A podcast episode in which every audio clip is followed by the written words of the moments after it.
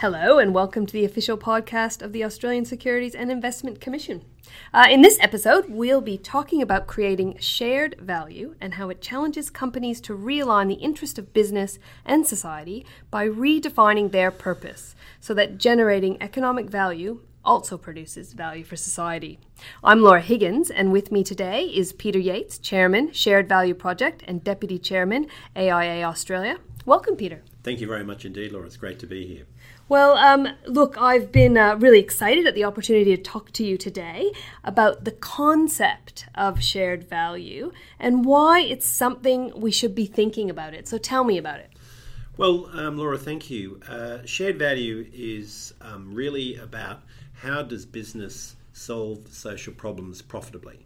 Um, it's about how does um, so that instead of relying solely upon uh, not for profits or government to solve social problems.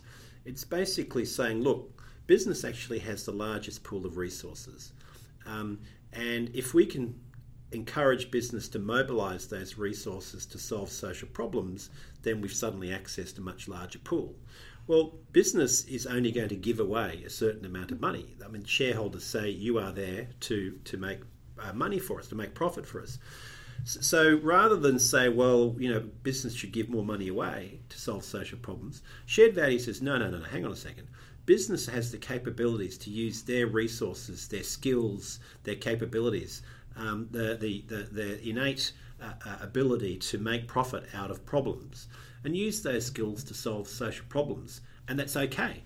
Um, uh, uh, and that's what really shared value is. And in fact, corporations have been doing it for a long time. There's plenty of examples of where corporates have solved social problems and created a profit for themselves and even created a competitive advantage, but we haven't called it that. And mm. so, uh, Michael Porter, Professor Michael Porter from Harvard, and Mark Kramer uh, wrote an article in uh, 2011 about this, and it's basically uh, uh, enabled a new movement to occur, um, certainly in the United States and here in Australia and in, in different parts of Asia as well to encourage business to look at how they can use their skills and capabilities to solve resource, uh, to solve social problems profitably. Mm. And why is it important? Well, as I said, look, we have a lot of problems in our society.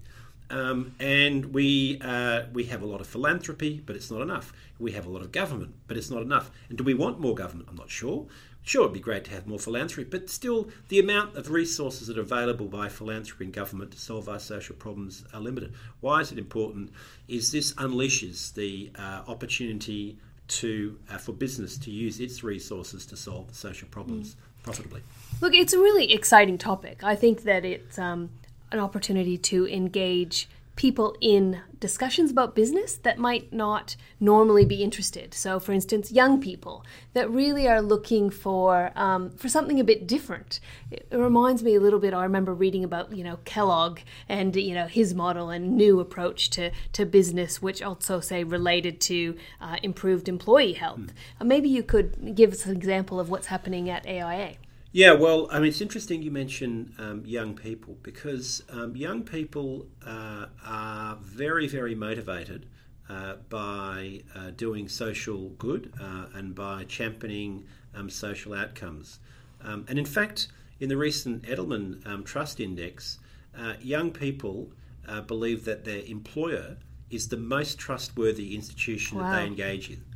So um, I think what's quite interesting when you think about that uh, that young people are even more motivated if they know that their employer is engaged in doing um, solving social problems. But they're working there. They know that they can't be, you know, we can't just have loads and loads of money given away by mm. a corporation. And hey, that doesn't actually utilize their skills. What's standing in the way? Why isn't everyone doing it? What are the obstacles around shared value? Um, business if it's allowed to solve social problems profitably, it unleashes its skills and capabilities and it can solve social problems. So, so first of all, the NGO community for some time has said, oh, I'm not sure about that. But secondly, you know, the traditional model, traditional uh, concept that actually uh, business can use its resources to solve social problems profitably. There still are a lot of people who find that uncomfortable. Hang on, it should only be for profit. But no, that's that's moved on. Um, and CEOs and boards and directors and shareholders are now saying, well, actually, if you can solve a social problem profitably, that's fine. Go away and do it. Now the real issue is is solving a social problem profitably is hard work. Mm. It's hard work. Yeah. It's not just like receiving a grant and hoping somebody spends it. You, it's like any business. How do you make money? How do you solve a social problem profitably? So those, the, you know, it's hard work and it requires hard effort. There's no doubt about that. But we are seeing, particularly in the United States and here in Australia, we're seeing more and more corporations involved in solving social problems profitably with with shared value projects. And you can go up onto our website uh, at Shared Value. Uh, the Shared Value Project, and you can see a list of projects and uh, that have been completed by corporations. Look, that sounds great. I mean, I think it is inspiring to be a, be part of something where you're doing good um, as well as doing a job that you love. Um, what about measuring impact? Well, it's pretty obvious whether or not it's achieved nothing, and it's pretty obvious whether it achieved something, and it's also pretty obvious if it's achieved a lot. And so, when it comes to the measurement, I think what we're dealing with is can you measure the difference between something and a lot?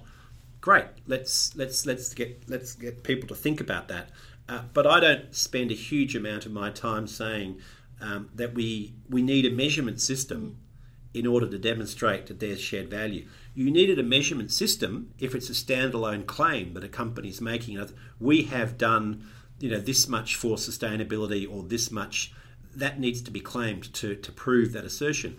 With shared value, here is a project it's made money for the company and it solved the social problem. Now we're having a debate about how big a, a problem, a social problem it solved. You asked me before about what the challenge is to getting these projects going. Is it requires a bit of a rewiring mm. inside the capital allocation processes of an organisation because all of a sudden.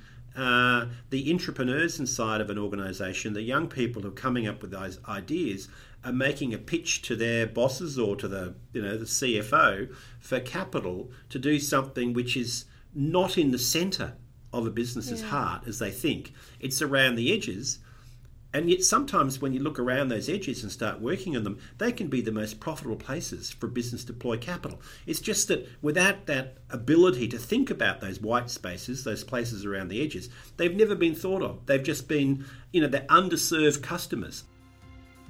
So we'll be back with another episode of the ASIC podcast shortly. If you have any feedback for us on this episode, send a tweet to ASIC Media. We'd love to hear from you.